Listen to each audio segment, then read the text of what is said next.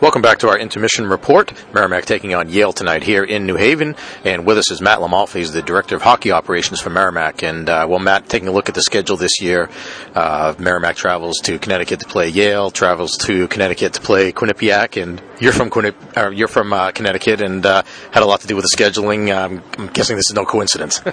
well, that's what Coach Dennehy said immediately as soon as he saw it. It was and it wasn't. We were trying to fill in games, and as we were working on some geographical stuff, we don't want to have to make more than two plane trips a year, and there's lots of good schools that are within easy driving distance. So it didn't hurt for me to be coming back down here, but uh, honestly, they were just logical fits, and both two very good teams. You want to test yourself out of conference. So. Yeah, and you're from right down the road here, right? How far are you from New Haven? Right about 25 minutes north in Portland, right next to Middletown, so right in the middle of the state. So it's an easy drive down. But. I imagine last year when uh, when you you put the schedule together and then you're watching how the tournament played out and then you you get Yale and Quinnipiac in the in the championship game and you knew that they were on the schedule for next year. You had to feel pretty good about that. Yeah, it was funny. A lot of people pointed that out, and I would have loved to take credit for waiting until we knew that to put the schedule together. But just the way it works out, and it shows what a strong league the ECAC is now, year in and year out. So they're teams that you want to play. And I know historically we've always said you got to go out west, to play WCHA games, play CCHA games, but now you can really do some of that, but you can also really challenge yourself just by sticking around the Northeast. What's your perspective on how hockey's growing in Connecticut? Obviously, the success of Yale and Quinnipiac really seems to have jump started things here, and Connecticut joining Hockey, Hockey East next year.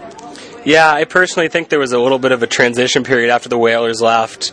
It was a pro hockey area. Um, people didn't really care about college hockey. Then the minor league came in and they supported it on and off. But college, I think, is still relatively, it's not a new thing in Connecticut, but for a lot of the fans it is. So it's really great starting to see them support Yale and Quinnipiac. And I've seen a few Quinnipiac games, and the fans that they have are amazing. And to come where they've come from, playing at uh, town rink to now having the beautiful rink on campus, and Yale's Ingalls has always been a cool place to come. Well, as a director of hockey operations, obviously you're involved in all aspects of the program. Uh, one of the things that I think is going to be be new for you this year, obviously Fenway Park. You're playing at Fenway in just about a month or so. Are you guys getting ready for it? What's what's going to be different about going down there? Yeah, absolutely. They actually had a walkthrough, I think, last Friday that uh, Brad Davis, our associate AD, went down to because we had a game. We had game day stuff to do, but just a lot of logistical stuff we got to figure out. Is it is a baseball stadium, not a hockey arena, so stuff like laundry and locker rooms, and we're going to be able to set up, and it's definitely going to be a new experience. But when you have guys like John Haggerty at BC and Mike Demelope who have been there before, they can pass along a little bit of knowledge. It's definitely going to be exciting, though. Yeah, I mean, thinking back to some of the other outdoor games we've seen, you get the guys wearing, uh, and maybe even the coaches on the bench wearing toques, and uh, and you got uh, guys wearing, uh, you know, eye black and so on. Is that kind of stuff going to take place here? Um, I can't speak for the eye black. I know I've heard a couple of the guys who said they're going to do that on their own, but we're going to let them take that one. We definitely are doing a third jersey. So we're going to be debuting those. I'm not sure if we're going to be doing it in the lead up or the day of. Let our marketing staff decide that one. But we have some cool jerseys, and then I think I think the players kind of at their discretion can do everything else. Coach Dennehy, we've talked a little bit about his wardrobe, but I have yet to finalize exactly what we're going to do for him, but I'm sure he'll pull it off. That's pretty exciting, the third jersey. Can you tell us anything about what it's going to look like? Um, we're keeping it pretty well under wraps, I think. I know it's going to be another gold one, but that's as far as I'll go. It is a cool design, and I think everybody will appreciate it. So. They're going to be available for purchase too? I believe so. Yeah, after the game. So, and we can definitely work and get some replicas put together too. So. And you guys have had a couple of plane trips this year. Obviously, the one at Notre Dame kind of ended in an unexpected way with the uh, the layover and so on. The flights getting canceled. Uh, tell us a little about what happened during that situation. Well, I'll tell you, I think that was the first time for everybody when your flight got canceled after you were already on the plane and sitting ready for takeoff. Though I think we were happy that it did get canceled the way the plane was rocking back and forth on the runway. But you know, it ended up being really easy. We have a lot of support. A couple guys wondering if we're going to spend the night in the terminal and what was going to happen right afterwards. But, you know, it's great. We called the school, we called Jeremy Gibson, athletic director, called our Marriott people, and there was never a doubt that we are going to be taken care of. Luckily, we were able to get a hotel not too far from the airport, got everybody shuttled over there, and credit to the players. They put together that night of bowling all by themselves without any help. So I think in the end, I mean, you turn a negative into a positive a little bit. It was a good team bonding experience, and we were lucky enough to get home the next day, which we had our doubts about at first. So not too bad. Did you go bowling too? I did not go bowling. No, we let the players do that on their own. And uh, you, talked about in the future, probably uh, schedule's going to look like maybe one or two plane trips a year. Obviously, every other year you're going to go to Notre Dame, right? Um, I know we've touched on some of this before, but uh, what's the schedule look like so far next year?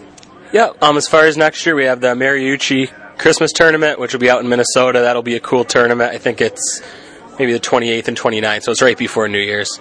And then we're in the Liberty Invitational, which is Halloween weekend in Newark, which I believe is Yale, UConn, and us in Princeton who's hosting. So that'll be fun. We open up with a home and home with Holy Cross, and I know Yale comes back to us probably sometime in January next year. And then it's going to be another competitive hockey East year with UConn coming in. We'll be making our first trip down to them, and Notre Dame will be coming to us. So we still have a little bit of work to do. Oh, also Clarkson will be coming our way at some point to reciprocate for this year, but it'll be another fun season. The uh, the UConn game, I know they're going to be splitting games between their rink on campus and in Hartford. Do you know where the Merrimack game is going to be ne- yet next year? Yeah, I believe we will be playing at the XL Center in Hartford. I think I can't speak for them, but I think they're going to be playing their conference games at the XL Center, most of their non-conference on campus. And again, I know I can't speak for anyone at UConn, but I think there are plans pretty soon to renovate on campus. So.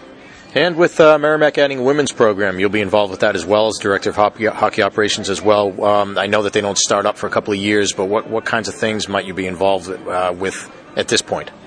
Um, right now, it's such a recruiting phase. I know for Erin and Brent, the two women's coaches. So I've done nah, pretty little for them at this point. We've just been working to get them apparel, get them the contacts they need within Merrimack, so they can talk to prospective players about academics and counseling and all the international programs and what the Canadians need to do when they come down. So stuff like that. It's a totally different role than with the men right now, as we're in season with equipment and travel. But now next year, I'm sure things will ramp up as the women's gets closer, and they'll be starting to put their schedule together, and we'll start to figure out where they go and what they need, and kind of how everything's going to be divided up a little bit and I imagine equipment as well. So, in addition to dealing with the equipment on the men's side, have to deal with it on the women's side. It seems like twice as much work.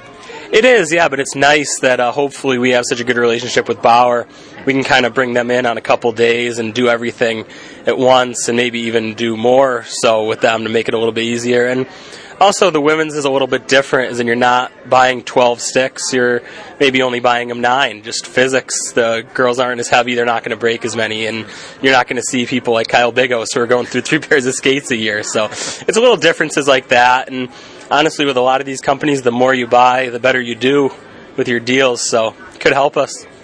All right, Matt, thanks for taking the time to join us. We appreciate it and enjoy your Thanksgiving. Thank you, Mike. That's Matt Lamalfa has been our guest here. We'll be back with more in the Intermission Report. You're listening to live coverage of Merrimack Hockey.